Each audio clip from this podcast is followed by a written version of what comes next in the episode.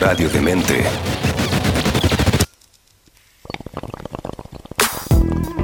Digna receptora de canciones, poemas, películas, libros, novelas y cuánto registro exista en la historia de la humanidad. Verde y generosa, ha inspirado a artistas, políticos y filósofos. Es justo hablar de la cultura canábica. Es justo hablar de Mundo Cannabis con Adolfo Estevez, junto a Pescao Marino y Pancho Garte en RadioDemente.cl.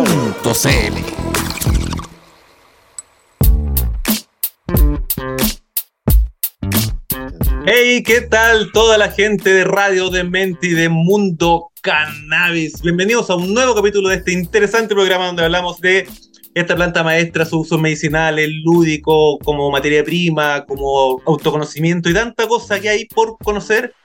Y el día de hoy tenemos un invitado especial, el doctor Diego Cruz, que trabaja en Fundación Daya. Y la idea es que conversemos precisamente respecto al aspecto medicinal, que últimamente lo teníamos medio botado, ¿no? Pescado, estamos conversando un montón de cosas y nos faltaba el aspecto medicinal para un enfoque también. Por supuesto.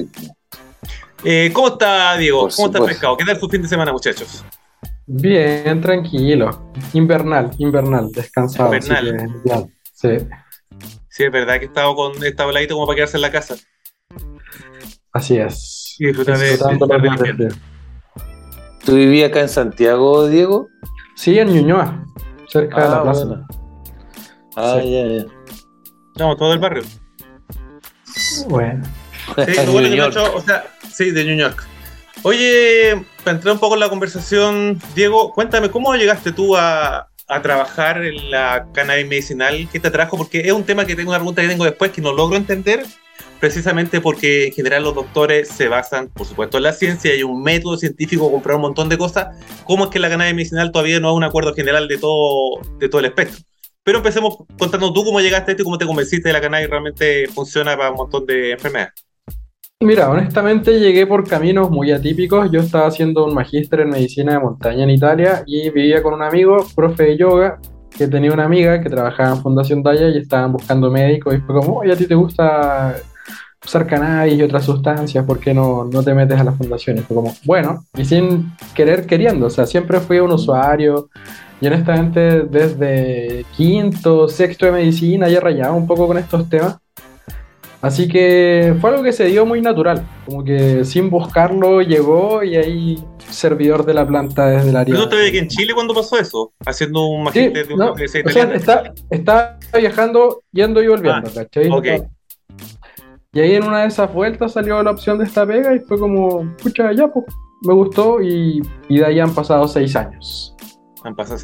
Oye, y durante tu formación, tú me dijiste que ya en el cuarto, quinto año de medicina te picó el bichito de saber qué pasa con la cannabis y la medicina. ¿Y durante la formación no le hablan nunca del sistema endocannabinoide, no es parte del currículum? Mira, yo debo decir, como menciono en rosa a mis profes de neurofisiología, que sí hablaban de receptor CB1 y CB2 por lo menos. Sí, ahí se los reconozco, pero se quedaban ahí. Así que eso, pero hoy por hoy está avanzando harto en la UPA y estoy haciendo clases en los HUVAL y de repente entro a ver las clases que hacen los profes y de un nivel tremendo, así, bueno. Todo, así que da gusto ver cómo ha crecido y cómo el tema se ha metido a las universidades y bueno, ahí vamos avanzando, que sé que algunas cosas tienen que ver con la parte más de método científico. Ya, y respecto a eso viene la segunda parte de la pregunta que he hecho al principio, ¿por qué le cuesta tanto al mundo médico ponerse de acuerdo en si la cannabis es medicinal o no? Nosotros sabemos que lo es porque lo hemos visto, supongo que tú también, porque trabajáis en eso y viste un montón de casos, los cuales vamos a conversar. Pero ¿por qué los doctores son tan reacios a intentar siquiera abrirse a explorar la posibilidad de? Es que primero se ha gastado mucha plata tratando de buscar que esto hace mal. Más plata que en el resto de la investigación se ha gastado en eso. Segundo, es de la psiquiatría también hay un discurso muy antisustancias, por lo general, salvo los psicotrópicos que se indican ahí. Y también el prohibicionismo mismo metió mucho susto y dentro de ese susto fue esta supuesta psicosis y hoy por hoy sigue siendo como te vuelves psicótico y la verdad es que el consumo de cannabis ha aumentado y el porcentaje esquizofrénico sigue siendo un 1%, ¿cachai? Entonces como que algo hay en eso, pero es mucho más profundo. Ahora, yo también siento que hay un porcentaje importante de ignorancia y de comodidad, porque per se es una sustancia compleja, no es solo hablar de THC, no es solo hablar de CBD, hay otros cannabinoides, hay terpenos, hay otras moléculas, entonces como que en verdad está en el paradigma de la medicina personalizada, así como una medicina para ti. Y esta misma que te funciona a ti no quiere decir que al del lado le vaya a funcionar, ¿cachai? Y siento que hay un poco de flojera, un poco de prejuicios y ignorancia producto de la flojera. Oye, y en ese sentido, de alguna manera, ¿crees que existe alguna discriminación a los doctores que sí realizan tratamiento respecto al mundo general? Pensando que además el Colegio Médico niega del uso medicinal de la cannabis, partiendo por ahí. O sea, tal vez, pero yo me junto poco con médicos, ¿no? Ya, perfecto. Y no estoy colegiado tampoco. Y no me importa. No me siento representado por el Colegio Médico, así que honestamente no. Y lo que pasa es que muchas veces me llaman mis compañeros, así como, oye, tengo un familiar con cáncer, oye, tengo tal persona. Entonces, como que en ciertos contextos como que está validado. Yo siento que particularmente en el contexto oncológico, cuidados paliativos, como que la gente está mucho más abierta, como que es dentro de los mundos donde todo es cancha. Sí, donde claro, donde hemos probado todo, veamos que si esto funciona. Es verdad.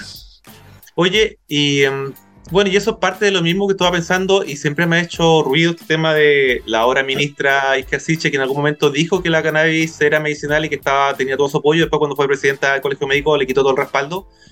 ¿Eso sucede siempre? ¿Tenía alguna teoría por qué pasan ese tipo de cosas?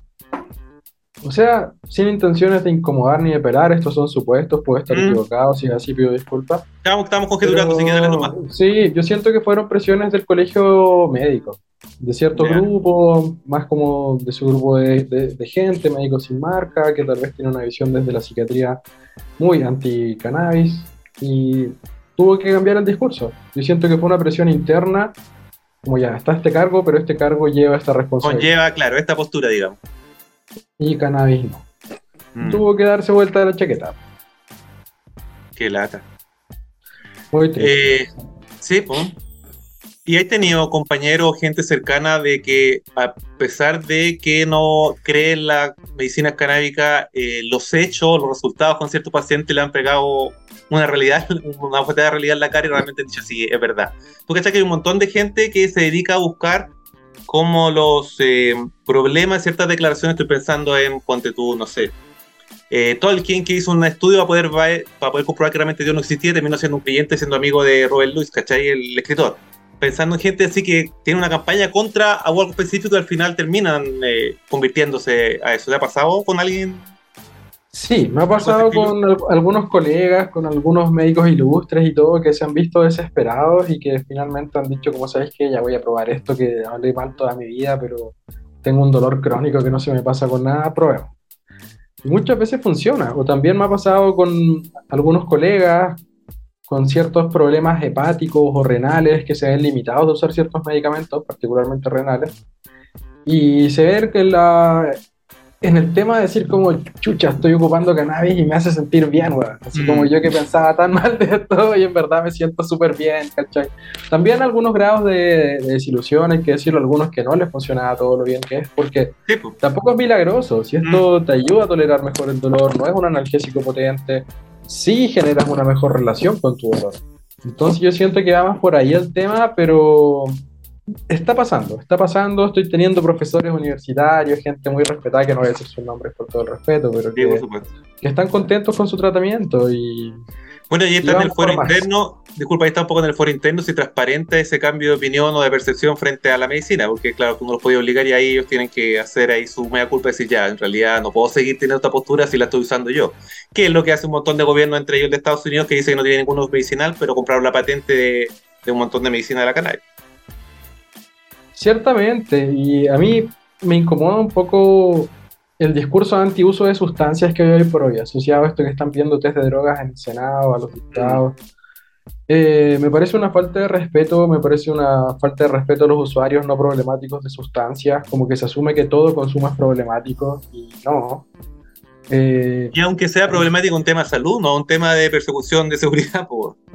O sea, y es un tema personal también, y efectivamente es un tema de salud que hay que manejar ciertos límites, evidentemente, pero autoconocimiento sin duda que es clave en esto. Hay gente que funciona súper bien el cannabis, hay otros que no, depende del tipo de cannabis, si es más alta en pineno, si tiene más algunas cosas que otras.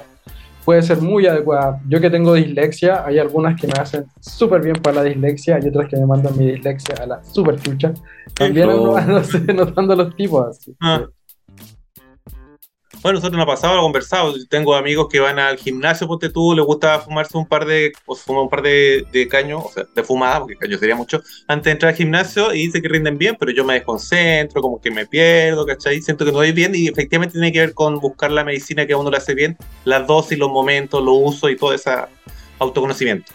Y eso es súper entrete, porque finalmente el THC tiene efectos para el déficit atencional, ¿cachai? Se ocupa, en muchos lugares se indica hace tiempo. El tema es que la dosis es como súper puntual y es muy fácil pasarse, ¿cachai? Y ese muchas veces es el problema, y estandarizar una planta es difícil, o sea que siempre una calada, sean tantos miligramos, no pasa. Y ahí el aceite hasta cierto punto te permite dosificar un poco mejor eso. Bueno, ahí yo no sé, Pescao, si queréis tener una consulta, un comentario o algo.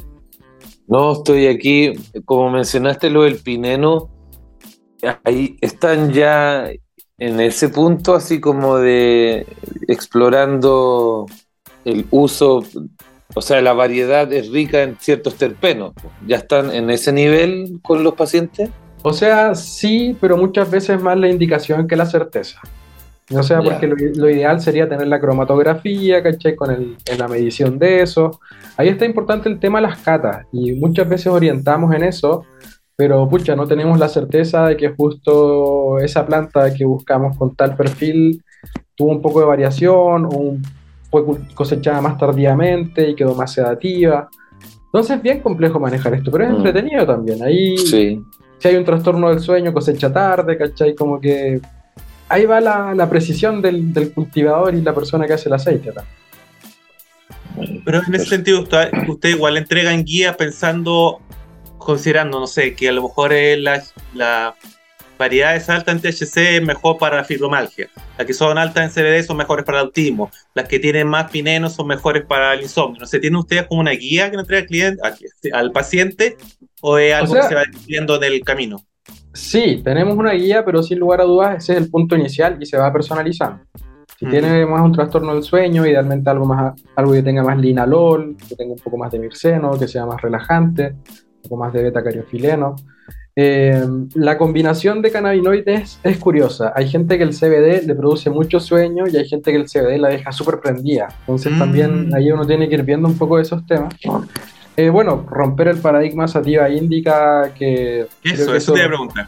Dale. Es algo que de la medicina se lleva mucho, o sea, hoy por hoy se trata de hablar de ratios, y dentro de los ratios hablar de terpenos, y además ya se está hablando de otros cannabinoides menores, que muchas veces son estos cannabinoides menores, CBN, CBG, THCV, los que marcan diferencia. A veces pueden tener la misma concentración THC-CBD, bajito CBD, THC un poco más alto, pero está acompañado de otro cannabinoide menor y ya el bolón es distinto que uno que no los tiene, fuera de los terpenos, porque si bien con los terpenos como que hay todo un mundo, muchas veces maltratamos a los terpenos. O sea, fumar, así febre los terpenos, yo fumo y me gusta fumar, pero no es la manera más amistosa para los terpenos. Muchos preparados también se evaporan los terpenos, entonces ahí creo que falta más disfrutar eso. Y empezar a entender los cannabinoides no psicoactivos también, THC en su forma ácida, CBD en su forma ácida, que muchas veces nos sorprenden, y nos ha pasado que el macerado, que es como nuestro caballo de batalla toda la vida, que es macerar cogollo en aceite, es muy alto en formas ácidas, y nos ha funcionado muy bien en Parkinson, más que en el temblor, en la rigidez, muchas veces también en dolor, en trastornos del sueño, y muy bien tolerada las formas ácidas. Entonces... es romper primero el paradigma de que lo medicinal es CBD, no necesariamente, y segundo, es más allá que hablar de THC y CBD, es como súper amplio. También hay pacientes que ocupan THC muy bien tolerado, entonces es un mundo tan amplio y tan bonito. Igual es entretenido y es súper amplio porque efectivamente estamos conversando las diferentes variedades, cómo afectan las diferentes enfermedades, y además tenemos el cultivador, lo dices tú, dependiendo si orgánico, mineral, cosecha antes, cosecha después, y está también el organismo de cada individuo que también interactúa de manera diferente con cada de otras de estas opciones, digamos, o variedades. O sea, y también, bueno, disculpa, te escucho. No, te iba a preguntar que pensando en todo eso, ¿tú no existe problema en la validación de los preparados artesanales para el uso de paliativo como para enfermedades crónicas? Estoy pensando en el aceite casero que se hace, o en el macerado, o en la crema y ese tipo de cosas. Es que hoy se puede medir. Ya se puede medir, pero te sale 50 lucas, 30 lucas, más o menos, no sé, depende cuántas se manden a hacer, cromatografía. Yeah. Entonces muchas veces, está ahí en un contexto de un paciente terminal, tenía unas flores de buena calidad que sabéis que cultivó el soberano, entendiendo que cualquier traspaso va a ser tráfico, porque estamos en un contexto oncológico, de cuidados paliativos, ya hay unas flores de buena calidad, hay un aceite. No le vaya a hacer gastar 30, 50 lucas en una cromatografía, ¿cachai? Es como partamos mientras les llega lo de farmacia. Porque hoy por hoy contamos con preparados de farmacia y en ciertos contextos clínicos yo honestamente me siento cómodo con lo de farmacia. Yeah. Me sentiría cómodo con lo artesanal si tuviera una cromatografía en la mano, que me diga esto tiene tantos miligramos de esto, trae, ¿cachai? Como que no desprecio el artesanal para nada, lo celebro y con muchos pacientes funciona mejor que lo otro. Pero necesitamos más mediciones, necesitamos saber qué estamos usando. Y necesitamos investigaciones también eventualmente, porque tú dices ahí, o sea, las estrellas ahora son el CBD y el THC, pero a lo mejor, como tú me dices, el efecto séquito puede ser de repente mucho más poderoso en su conjunto y su variedad que eso, conocer solamente sus componentes. Tú sabes, yo, dale, Pedro. Así como el dato, nada que ver, escucha, yo de cultivador, usuario lúdico, recuerdo una vez el banco Dinafem salió la cepa Moby Dick y en su historia... Por primera vez yo leía el THCV corta, tetrahidrocannabivarina, y hablaban de que era porque unos parentales del Ecuador, alta exposición al sol, y yo me puse a googlear y claro, estaba recién estudiándose los otros cannabinoides, ¿no? Y yo recuerdo que hablaba como de... Era en ese antiguo binario de sativo, la Moby Dick es muy sativa, y después sacaron Moby Dick 2 que la mezclaron con Northern Light como para cortarle lo sativa que era la larga floración. Y recuerdo que era muy activa y yo en ese tiempo ya tenía amigos de mucho tiempo y un amigo en particular se separó y entró en una depresión. Y yo le decía, mira, no fumís porque... te vaya a ir más en la volada, o sea, te vaya a atrapar más. Y recuerdo que él tenía Moby Dick y me decía que le despejaba, que como que sí le daba la pena, pero se despejaba tanto de ideas que no se quedaba atrapado, le daba más ánimos. Es que esa es la clave del THCV. Ahora, no lo estudia tanto en propiedades antidepresivas, pero sí te da menos esa sensación persecutoria, de atraparte con ideas como así intrusivas, pensamientos redundantes. Como que eso, junto con... que también tiene propiedades anticonvulsivantes y además ayuda en la parte metabólica. O sea, la gente con diabetes, que tiene problemas con el control de la glicemia, también es un súper buen cannabinoide para ayudar a regular las glicemias. Mira. Y sobre todo es interesante eso que no te atrapa y dicen que no da tanto bajón. Pero no lo sé. Puede ser bifásico, puede ser que en dosis bajas... No, pero en dosis altas sí, que eso también pasa con muchos cannabinoides, que tienen este comportamiento bifásico, que una dosis baja te hace algo y una dosis alta te hace lo contrario, como es el manejo de náuseas. Una dosis piolita te ayuda para las náuseas, pero una dosis muy alta igual te genera un estado un poco nauseoso, ¿cachai? Sí. Que te está dando la tolerancia cada uno. Sí, pues. Y estaba pensando en eso que soy el bajón, porque a mí me pasa personalmente que yo fumo, pero en general no me da bajón, como que se me quita el hambre, me pasa al revés. ¿Cachai? Yo supongo que tiene que ver más con el organismo, con la variedad. No, es que durante el efecto, yo cuando fumo un porro y están los completos o el asado o la sopita más rica de mi abuela, no tengo hambre, no tengo apetito durante el efecto. Pero a los minutos, 15, 20 minutos después, no sé, por una de hojita fina me viene el bajón. Sí. Me viene el bajón, de hecho hoy día. Yo lo prefiero después de las comidas, fíjate, más como bajativo. Como de bajativo, sí, en vez de cafecito con su caño, me parece. Pero a veces me ha pasado, por ejemplo, con algunas que hay en el mercado, las Original Haze, todas esas, las de hojita más fina, las más sativas que uno diría, así, Original Haze, Old Timer Haze, Jamaica Blue Mountain, Destroyer, todas esas.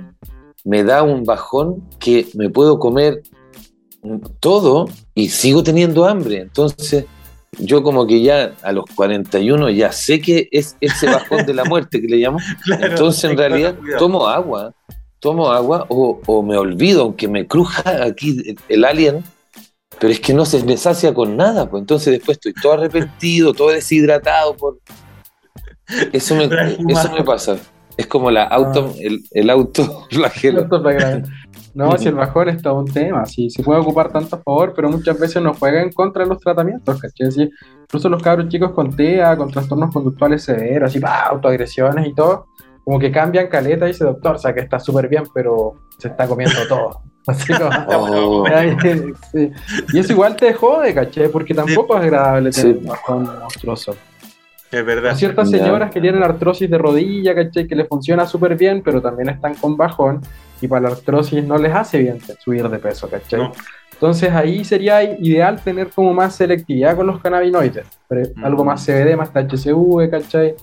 Hay algunos terpenos que todavía no me acuerdo exactamente, que tenían un poco más el apetito, no sé si el borneol, no me acuerdo exactamente, pero eso sería lo ideal, poder llegar a eso. Hoy podemos decirlo un poco de lo teórico, pero no necesariamente tenemos la certeza de que eso le va a llegar al usuario. Ahí tengo dos preguntas en ese sentido. ¿Tú sabes si conoces ahí en Chile investigación a ese respecto de precisamente investigar la planta, su componente y cómo se interactúa eso en el organismo en Chile o a nivel internacional? Pensando que Israel seguro que lleva la delantera en todo lo que tiene que ver con la investigación medicinal de la cannabis. Sí, es que en Chile hay gente, está la gente del APSUN, está la ANTARA, hay harta gente que ha hecho sus tesis a nivel como universitario, hartos cabros de enfermería. Gisela Cuester, que hizo un estudio primero en epilepsia refractaria, luego en autismo. Están pendientes uno de dolor oncológico. Hay harta investigación que no salió. Yo hice unos chicos de pacientes con glioblastoma, que es un tumor cerebral. Y a nivel mundial, el boom que hay con esto ha sido gigantesco, ¿cachai? Colombia, México, ¿qué decir? Israel son punta de lanza totalmente en esto. Canadá no publica tanta investigación como uno quisiera. Es como raro, teniendo como tanto acceso y todo esto, son lentos. Alemania están súper bien. Y va a ser interesante saber lo que pasa con Alemania, porque estos cabros tienen avedrocán, que son estas flores supuestamente como estandarizadas, ¿cachai? Con perfiles THC 1:1, 1:20. Y con indicaciones médicas, ¿cachai? Igual caro, sin seguro, creo que cuesta como 30 euros hace 2-3 años, un gramo. Chuta. Ya. Yeah. Bien caro. Pero ellos tienen salud y entiendo en el caso de Alemania está incluido dentro del seguro salud del uso medicinal de cannabis. Se puede, pero al menos hay un colega allá decía que pocos médicos saben hacer todo el papeleo, toda la tramitación que se hace para eso. Y mira, respecto a eso te voy a preguntar también, ¿tú crees que existe la posibilidad de que se cree a nivel internacional chileno? Ojalá, pero algún colegio médico canábico de ese estilo, alguna asociación, porque estoy pensando en lo que tú dices de las investigaciones que están siendo llevadas a cabo, pero no son públicas. A lo mejor sería bueno tener un repositorio, algún lugar donde uno pueda ir y revisar todo lo que hay en materia nacional e internacional, las investigaciones y qué sé yo. O sea, yo siento que hay una institución que lleva tiempo, que es la IACM, como la International Association of Medical Use of Cannabinoids, que lleva un tiempo en esto. Ahí está en ruso, como puro gente importante del mundo del cannabis medicinal. Pero no hay algo tan unido, como que tampoco ha sido lo más fuerte. Está la Sociedad Clínica de Endocannabinología, como que hay grupos, pero somos muy distintos todos, y somos como todos bien ateos, más que ateos, bien autistas, no nos juntamos tanto. Hay buena onda. Ahora va a haber un congreso en Perú que va a estar súper bueno, que es de cannabis y enteógeno. Y ahí va a haber como todo un piño de gente, y al menos yo siento que entré al piño de los investigadores gracias a los congresos Daya. Y ahí, teníamos a Cristina Sánchez, teníamos a Dustin Zulak, teníamos como todos los locos bacanes, y yo llevaba como 6 meses trabajando en Daya y estaba cenando con ellos así. Y estaba ahí presentándolos, y cenando y traduciéndole las presentaciones, así como chucha, qué rápido el ascenso. Y ahí hasta espérate con la puerta ancha de una. Sí, pues tengo muy buena onda con harta gente, así estoy haciendo clases en Brasil, ¿cachai? Y me escribía así una neurocirujana en inglés, así como Dr. Cruz y la cuestión. Y me dice como, Mara Gordon te recomendó para hacer clases, así como, ¡ah, qué bueno! Porque Mara Gordon te recomienda, así como, concha la puta. Olvídate, claro. O sea, que sepa que existí ya y más encima que te recomienda ya, dos cosas increíbles. Sí, así que, pucha, ha sido como raro, porque yo no tengo redes sociales, no tengo como, y tampoco me interesa hacer un perfil social, aunque voy entendiendo que a veces parte del trabajo. Me ha pasado, ahora me invitan a hartos congresos, como, ahora voy a Colombia, tal vez voy a España, después a Argentina. Y están entre, además como que se ha hecho un piño, no sé, pues como que hay un grupo que nos decimos la endofamilia, que hay como todo un grupo de médicos, investigadores y periodistas que nos une esto. Y también se habla como que hay dos grupos en los investigadores, pues están como los del lado verde y del lado oscuro. Del lado verde estamos todos los hippies de mierda que no lucramos con esto y que somos así como todos usamos la planta por amor. Y los otros los que saben hacer lucas, ¿cachai? Porque hay mucha gente que piensa que por estar en Canadá uno está forrado en lucas y es como, pucha, me encantaría, pero no es el caso. No. Así que eso, pa. Qué entretenido.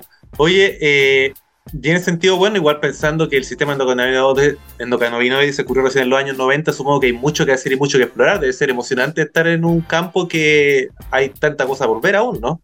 O sea, a mí el estudio del sistema endocannabinoide es lo que más me mantiene dentro de esto, porque se ha visto que es un sistema súper integrativo, que une los otros sistemas, que se va conociendo, que le da todo un sustento más que teórico, ¿cachai? Como que ya derechamente sabemos que hay receptores, sabemos la cadena de enzimas para armar un endocannabinoide, para deshacer un endocannabinoide, sabemos como todo eso, ¿cachai? Ya no se puede negar.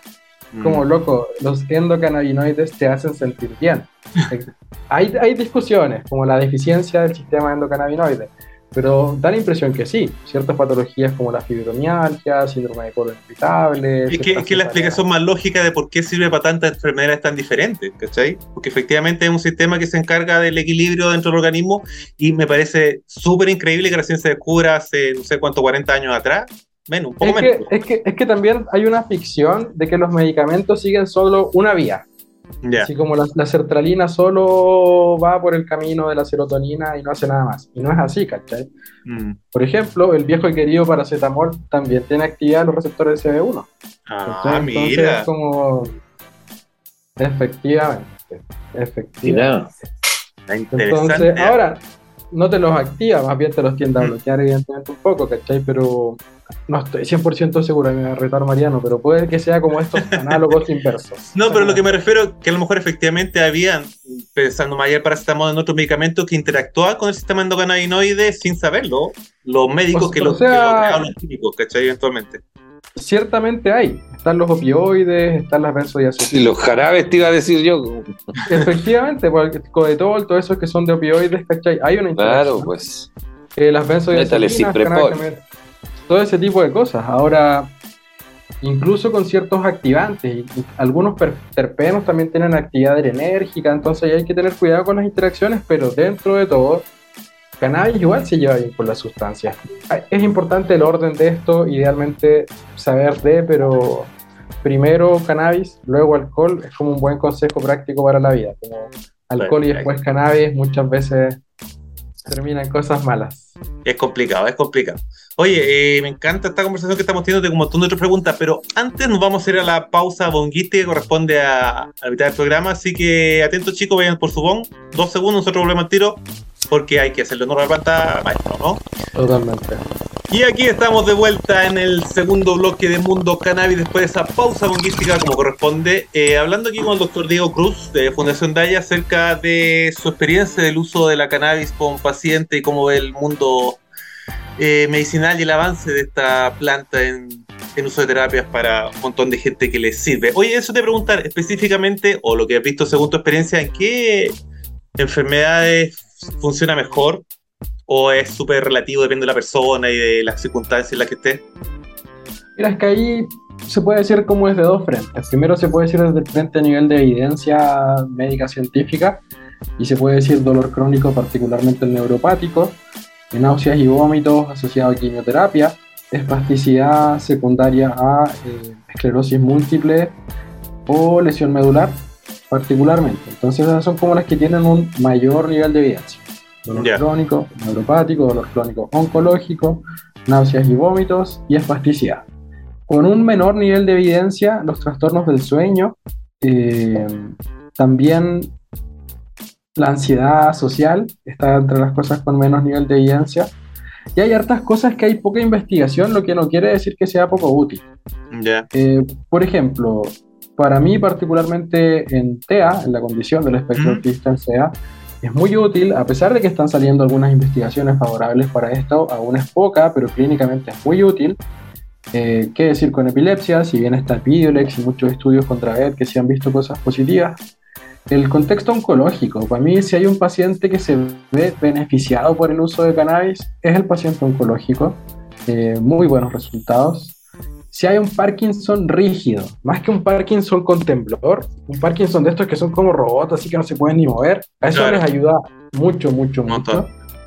Y lo que cefalea, en el grupo cefalea, bacán, en fibromialgia, qué decir, bruxismo también, bacán, ayuda a caleta para el bruxismo. Neuralgia del trigémino, que es esta que te agarra la cara y que es un dolor bien severo, muy buenos resultados con eso. Patología inflamatoria intestinal, Crohn, colitis ulcerosa, súper buenos resultados. Tengo un paciente que incluso se hizo supositorios y se le mejoró súper bien la parte rectal. ¡Oh, qué buena!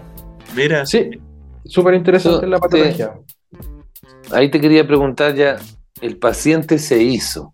Ya, supongo que te contó o al doctor. Te quería preguntar, porque a mí a veces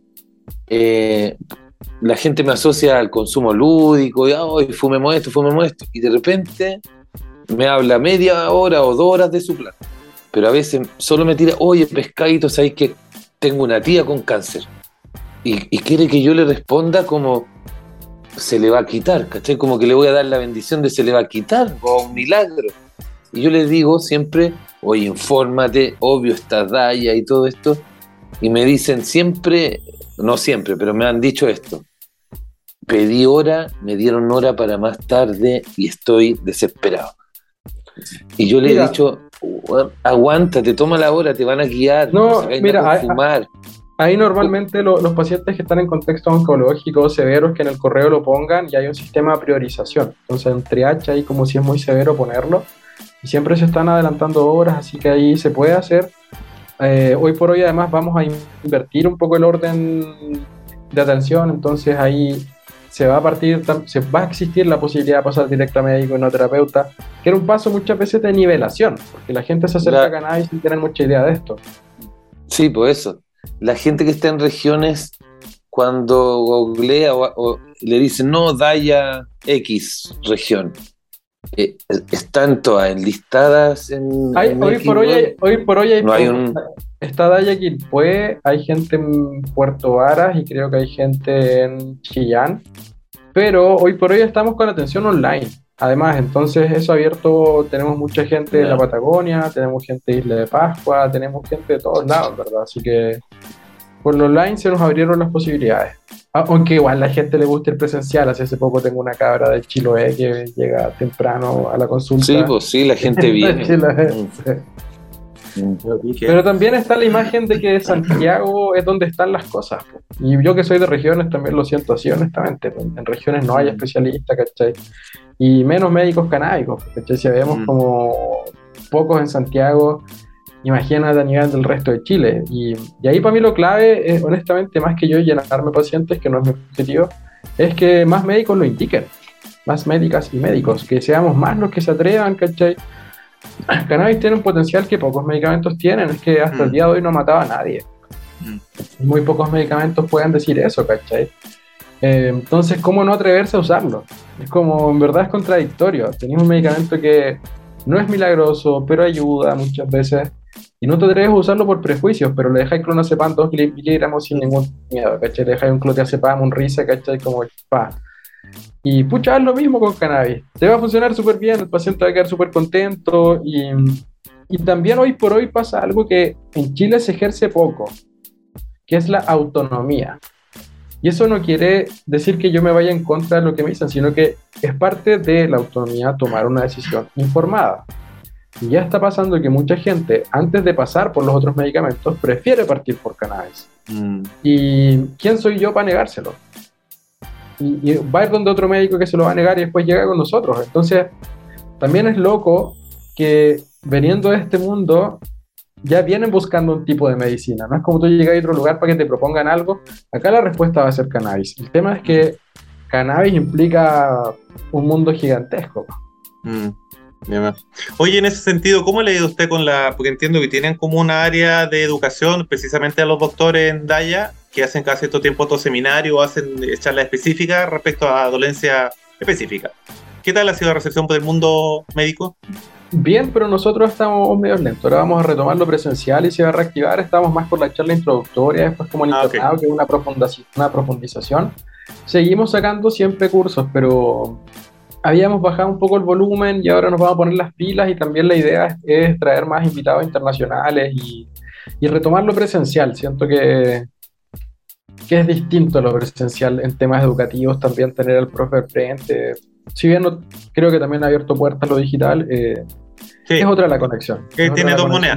Oye, te voy a preguntar eso mismo respecto, pensando, no sé, en el ausere que tenía en Isla de Pascua, ya, eventualmente tiene una teleconsulta, hay un diagnóstico, le receta cierto tipo de medicina y ella tiene que hacer autocultivo, siguiendo las instrucciones, supongo, medicinales de cultivo. Es que, una vez que tiene el preparado, ¿cómo lo hace? Así para decir, ya, veamos cómo está.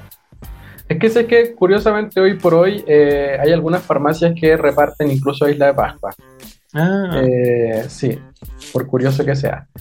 Y además, por lo general trabajamos con macerados o enseñamos a hacer esta otra extracción en alcohol. Yeah. Y muchas veces vamos diluyendo eso, y honestamente siempre es de menos a más, como que entendiendo la variabilidad que tiene, siempre partamos por 0.3, partamos por 0.5, vamos mezclando y vamos titulando dosis. Acá hay que entender que el proceso de titulación en cannabis no es rápido. Te puede tomar de 2 semanas a 2 meses encontrar la dosis y tu variedad de cannabis para ti. Ok, claro, pero en el caso, bueno, ustedes le envían los aceites, supongo, eventualmente, porque estoy pensando en personas que no tienen la posibilidad de que les llegue y que tengan que autocultivar, y igual es alto tiempo, entre que cultiváis serán, no sé, 5 meses, 4 meses, y de ahí va a ser preparado, y después lo pruebas, y si no te funciona, te dijeron, no va a pasar tiempo haciendo el cultivo para poder volver a probar. ¿Cómo hacen esa dinámica? ¿Sabéis que ahí, entendiendo que es riesgoso, en su momento lo que hicimos y funcionó súper bien es como la red solidaria anónima, que varios tenemos pacientes cultivadores en algunos lugares, ¿cachai? Así como que tuvieron buena cosecha y uno le dice, ¿sabes que tengo este paciente con mucha discreción? No está bien, lo entendemos, pero es un paciente oncológico, es un niño convulsionando, ¿cachai? Como que desde ese concepto lo hacemos, pero con casos muy particulares. Y sobre todo cáncer, pues cáncer es, como tú dices, de las cosas que uno no tiene tiempo. Oye, está súper buena la idea en todo caso de crear así como una red de cultivadores de apoyo, de usuarios medicinales eventualmente. Va a ser difícil como está la ley, pero no sé, una buena idea va a ser lo menos clandestino. Ahora, en ese sentido, ¿cómo crees tú que está avanzando esta anotación a la ley antinarcos para poder dimensionar o determinar específicamente la cantidad de plantas que puede tener un usuario y la cantidad de material vegetal también que puede guardar? Mira, a mí me parece que va avanzando 2 pasos para adelante, 3 para atrás, como que siempre hay como misterio. Como que es diagonal, a veces se cuesta un rato. Al principio tal vez se pidieron muchas plantas, después se bajó mucho el número, actualmente creo que están 5. Ha sido larga, ha sido demasiado larga y extensa, y ahí la motivación de la ANI finalmente fue meterse con un cuchillo en los dientes a presionar un poco estas cosas, ¿caché? Porque...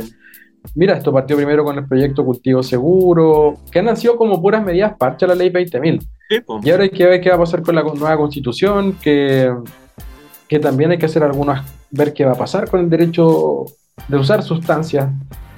Y no sé, está misterioso el tema cannabis. A mí me preocupa un poco la situación en Chile, como que se está satanizando mucho el uso de sustancias, particularmente cannabis. Y en general, así como que hay una casa de brujas a los usuarios. Pero de cannabis. ¿Tú sentí eso por la cercanía que tenés con los pacientes y la cantidad de pacientes que han sido allanados? No, o sea, hoy por hoy lo pienso el tema del Senado, simplemente, como esa persecución, cacería de brujas que hay.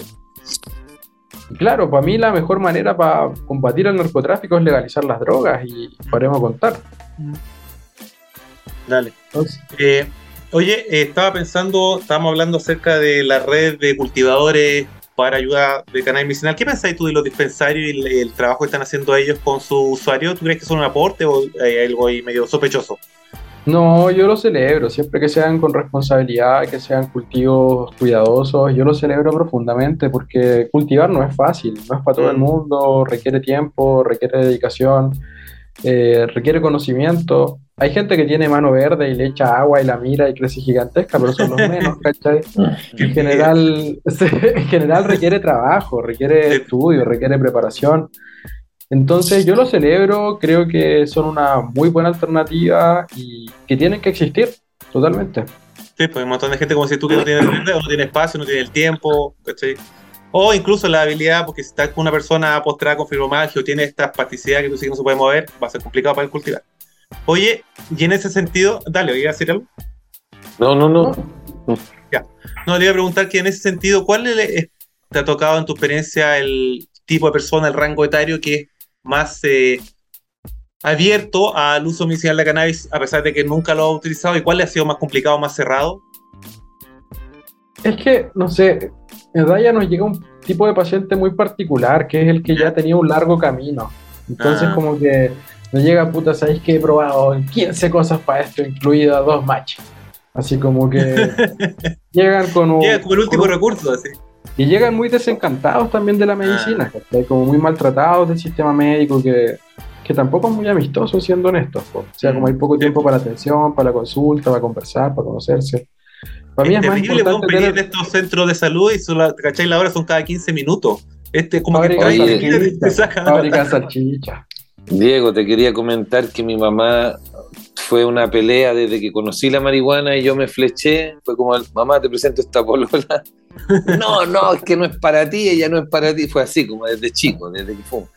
Y después a ella, ya de grande, le vino un cáncer a la tiroides y te juro que veía hasta el salfate, onda, que la morina, que el alacrán, moringa, no sé cuántas weas.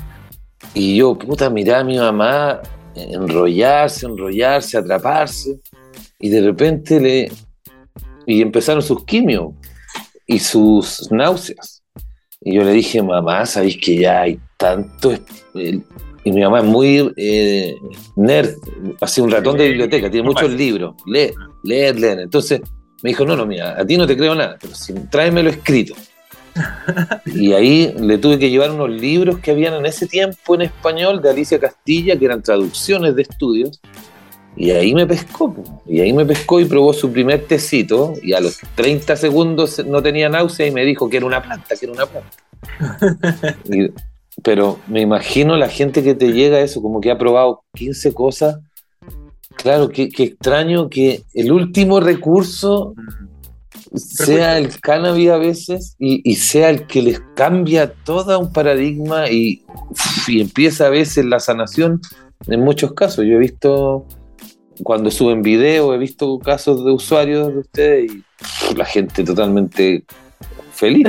Es que ¿sabéis qué? Cannabis tiene la particularidad de que hace más o menos bien muchas cosas. Como que te ayuda más o menos en el dolor, te ayuda más o menos en el ánimo. Entonces, para gente que está muy mal, ese más o menos en muchas cosas hace maravillas. Sí, pues notorio. Yo he tenido la impresión, no sé si estoy equivocado, que además la gente mayor que ha pasado, lo decís tú, por un montón de doctores y tiene un montón de dolencias también, como que son más propensos a usar la cannabis, realmente más prejuiciosos, pero una vez que la prueban se liberan y como que ya no les importa nada, porque además llegan a una edad que ¿quién te va a decir no, usted no fume o no tome eso? Así que ya, da lo mismo. No, la tercera edad son los grandes usuarios de cannabis. Así, yo sí, ¿no me acuerdo una señora así como 80, toda cuica, que llegó por un síndrome, por un dolor crónico, pero tenía un síndrome vertiginoso. Entonces partió con un aceite y tuvo mareo, así lo toleró súper mal. Y yo dije, pucha, allá afuera, señora, pues no le sirvió cannabis. Y llega como 3 semanas después pidiendo más frascos de aceite así de la farmacia porque estaba tomando como 15, 20 gotas cada 8 horas y se sentía la raja. Y eran así como súper altas, ¿cachai? 15, 20 miligramos de THC que igual se sienten. Y la señora súper bien tolerada, jugaba canasta con las amigas y todo. Y se reía. Yo siento que la tercera edad puede ser una de las deficiencias clínicas del sistema endocannabinoide, es menos expresión de receptores y todo, entonces toleran muy bien cannabis por lo general. Hay que tener cuidado con asociarlo a ciertos medicamentos, particularmente clonazepam, tramal, tramadol, porque se pueden marear, pero cannabis tiene la gracia que haciendo bien tantas cosas ayuda mucho en la polifarmacia. Uno de los grandes problemas en la tercera edad es que toman muchos medicamentos. Y reducir un poco esa carga es súper bacán para el paciente, es como muy, algo que lo sienten muy bien. Claro, qué rico, qué bueno. Oye, te iba a preguntar, y supongo que te deberían tocar pacientes que son más complicados respecto a doctor, pero no me quiero sentir mareado, doctor que no quiere que me sueñe. No me quiero volar. Claro, el típico, no me quiero volar. ¿Cómo haces con esos pacientes para poder tratarlo? Depende de la afección. Si es un trastorno ansioso, vamos solo con CBD. Si es algo asociado a dolor, si es severo, parto por un 1 a 3, ¿cachai? Como trae 8 de THC, 24 de CBD. Si es un dolor más piola, un 1 a 20, pero por lo general si hay dolor como un 1 a 3. Para mí lo ideal sería un 1 a 5, un 1 a 10 para partir en casos de dolor, que no hay en Chile.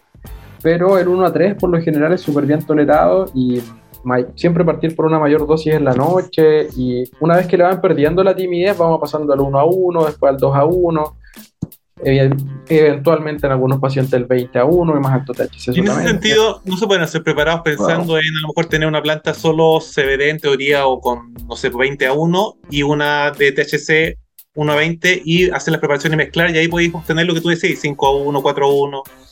Se puede hacer eso en jugar. Perfecto, buena idea. Totalmente, y esa es una sugerencia que siempre le hago a los pacientes. Muchas veces tengan variedad, tengan altos THC 1 a 1, altos CBD, y ahí se va jugando, tenéis más cancha para hacer mezcla. Hay más, claro, hay más opciones. Oye, y respecto al tratamiento y para no saturar el sistema endocannabinoide, ¿cómo funciona eso? Porque hay de repente pacientes crónicos que necesitan estar tomando continuamente. Pero por otro lado entiendo, corrígeme tú si no es así, que saturar el sistema endocannabinoide significa que cada vez necesitáis dosis más altas y con mayor frecuencia. La tolerancia, efectivamente. Claro. Ahí hay distintas estrategias, dependiendo del nivel de consumo, así como usuarios medios, usuarios bajos, usuarios altos. Primero, suspender algunos días. Si es un usuario light user, 3 días. Si es un usuario como más mediano, 7, 10 días. Y si es un heavy user, por lo menos 3, 4 semanas suspender y se recupera un poco la tolerancia. Otra estrategia es cambiar la variedad. Muchas veces simplemente con el hecho de cambiar una variedad, de cambiar el tipo de aceite, también se tiene buena respuesta. Pero ideal los watch out. Acá no es que, salvo epilepsia, salvo ciertas condiciones particulares, uno puede hacer unos días de suspender un poquito y se retoma. Y en esos casos, suspender, cambiar la variedad, por lo general, resulta.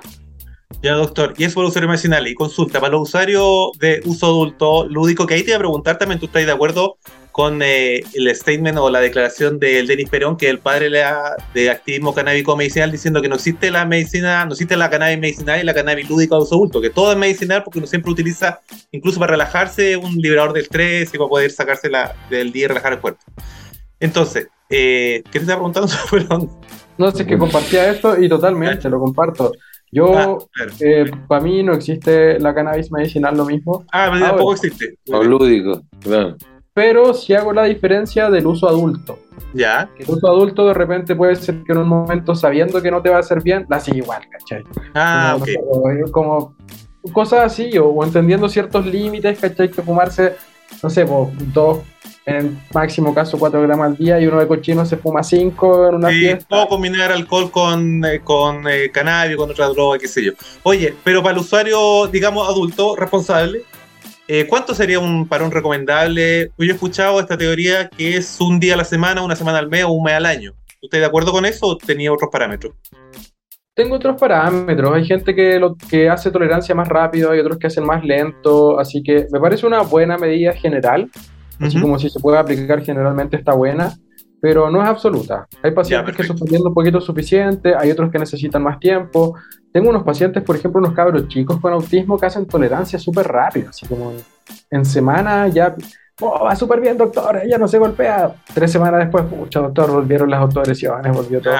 Como que son metabolizadores rápidos. Hay un poco de todo también. Dale. ¿Alguna otra consulta, Pescadito? Si no, vamos a pasar a las noticias. No. Yo aquí aprendiendo nada más. Está bueno el invitado, ¿ah? Estamos sacando sí. Ya, pero ahora toca la sección de noticias. Así que a preparar la garganta, Pescado, que vamos con la cortina.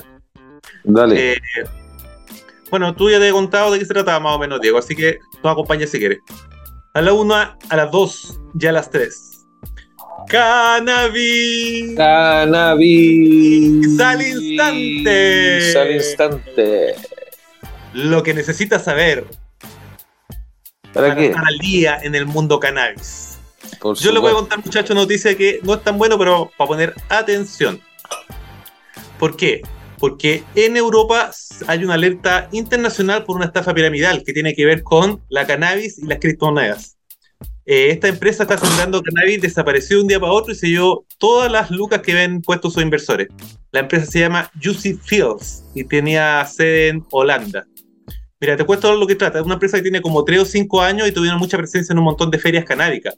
Y los compadres te asociaban a esta empresa de manera que tú comprabas, en teoría, una semilla, le pagaba una mensualidad y la semilla crecía la planta durante 3 meses y al finalizar los 3 meses tú vendías esa planta, ¿cachai? Entonces eres un cultivador sin jamás haber puesto las manos en la tierra. Entonces la cuestión funcionó bien hasta que en julio de principio de mes la compañía mandó un aviso que tenía paro de trabajadores y que estaban trabajando, por lo tanto las cuentas de esos usuarios van a quedar congeladas por un par de días. El tema es que pasó más que eso y empezaron a descolgarse el director ejecutivo, empezó a desaparecer el directorio, ya no conectaban los correos, ¿cachai? Y está la escoba en Europa, especialmente en España. Dicen que la estafa puede ser por error de $10 millones, ¿cachai? A ese nivel estábamos hablando. Y 250.000 usuarios, porque puede invertir desde, no sé, 50 euros hasta 2.000, 5.000 euros. Entonces, ahí tení una estafa, lastimablemente, que tiene que ver con la industria del cannabis, pero puede haber sido cualquier otra industria. Así que hay que tener cuidado con esto, que también hay bastante suave. Conocí gente ahora, cuando estuve en Barcelona en la feria de Spannabis, los vi. Ah, unos Mercedes, unos Lamborghini, claro. Las modelitos, las fiestas así como... Era puro marketing, decía. Cocoyambo, hoy increíble el despilfarro de plata y yo decía, ¿qué es esto? Así andan nadie fumando y fui a averiguar, pues claro, tú te podías inscribir desde 39 o 50 euros, una hueá así, y... ¿Ya? Te podías inscribir así, era muy mula, porque tú podías como comprar cultivos de, por ejemplo, la índica o las 1 a 20. Entonces la 1 a 20 tenía mejores salidas y te llegaba más plata y la gente invertía allá y era todo virtual, entonces creo tú que incluso podrías mirarla, tu planta, tu cultivo, qué sé yo. Es que duró muchos años y en muchos países y pero yo solo había... de ver. Oye, pero era así como Herbalife con Lamborghini. Y la gente igual cae. Pero que decían, o sea, había una alerta de estafa ya en algunos países europeos, estaban poniendo la alarma sobre la empresa porque además tenían retornos muy grandes, entre el 33 y el 66% por lo invertido en 3 meses, ¿cachai? En esta última Spannabis, onda, tú pasabas y por al lado estaban todos tomándose las fotos con los Lamborghini, pero era tan ridículo lo ostentoso. Y las tipas en minifalda, estando lloviendo, y tú decías, puta, ¿qué es esto? Esto es como el diario La Cuarta en los 80, una weá así como... Y rompiendo muchos valores de la comunidad canábica, porque yo siento que la comunidad canábica hace tiempo como que ha salido de esa, como que no está muy avanzada, ¿no? Sí, pues, sí. No, ahí la gente cayó, porque era muy bonito el sistema de... como ser un cultivador a distancia, claro. Y obvio que pagaron algunos los primeros años pagaron. Sí, pues estafa piramidal, porque están entrando gente. Bueno, cuidado chicos, porque hay que tener atención, porque me han llegado avisos de eso. Alguna vez me llegó acerca de una charla aquí en Santiago para invertir en cannabis medicinal. Así que no ninguna de esas cosas, sí. No, muy bien. Cuidadosos, totalmente. Eso, autocultivo es la solución, sí. Para allá tenemos que ir. Ya, Diego, oye, un gustazo, muchas gracias nuevamente por participar, vamos a estar en contacto, invitarte de nuevo porque pucha que hemos aprendido. No, buena onda, yo feliz, para mí la idea de que esto llegue a más gente siempre ha sido mi mayor objetivo hoy por hoy, la educación. Estoy cansado de ver pacientes y quiero que esto llegue a más personas y honestamente atender es poco efectivo, ¿cachai? Entonces mientras esto llegue a más personas, mientras más gente se atreva... Para cerrar, hay cachado que está la escalera analgésica de la OMS que te habla de dolor leve, analgésicos no opioides y otras cosas. Vais subiendo y cada vez analgésicos más potentes. Uh-huh. Abajo hay una franjita que se puede ocupar en todos los medicamentos, ¿ya? Y ahí están antidepresivos, algunos otros. Ahí para mí debería estar cannabis, desde el primer escalón. No esperar a que esté alguien para la cagada. muriéndose para probar cannabis. Sí. De hecho, te iba a preguntar. Tiempo en la correcta dosificación y todo. De hecho, te iba a preguntar, pensando en las boticas del 1700 o del 1800, que existía este aceite de cáñamo para cierta dolencia. A lo mejor sería una buena solución tener, en vez de o un símil de mentolatum, tu gotita de macerado ahí guardando el botiquín, porque te sirven para dormir mejor, de repente los dolores de cabeza o para otras cosas que van a hacer. Es una buena rescate. Totalmente, el uso tópico, tantas formulaciones. Y es una farmacia entera, de verdad. Sí, la planta es una farmacia entera. Verdad que sí. Ya Diego, muchas gracias Pescadillo. Gracias, Doc. Gracias por la invitación. Lo escucho también. Vale, vale. Nos estamos viendo. Bueno, vos. Chao. El tiempo es relativo cuando hablamos de la cultura canábica. Eso lo saben bien Adolfo Estevez, Pescao Marino y Pancho Garte, que cada semana se reúnen en este rincón virtual para hablar de todo lo necesario y relacionado al mundo cannabis en RadioDemente.cl.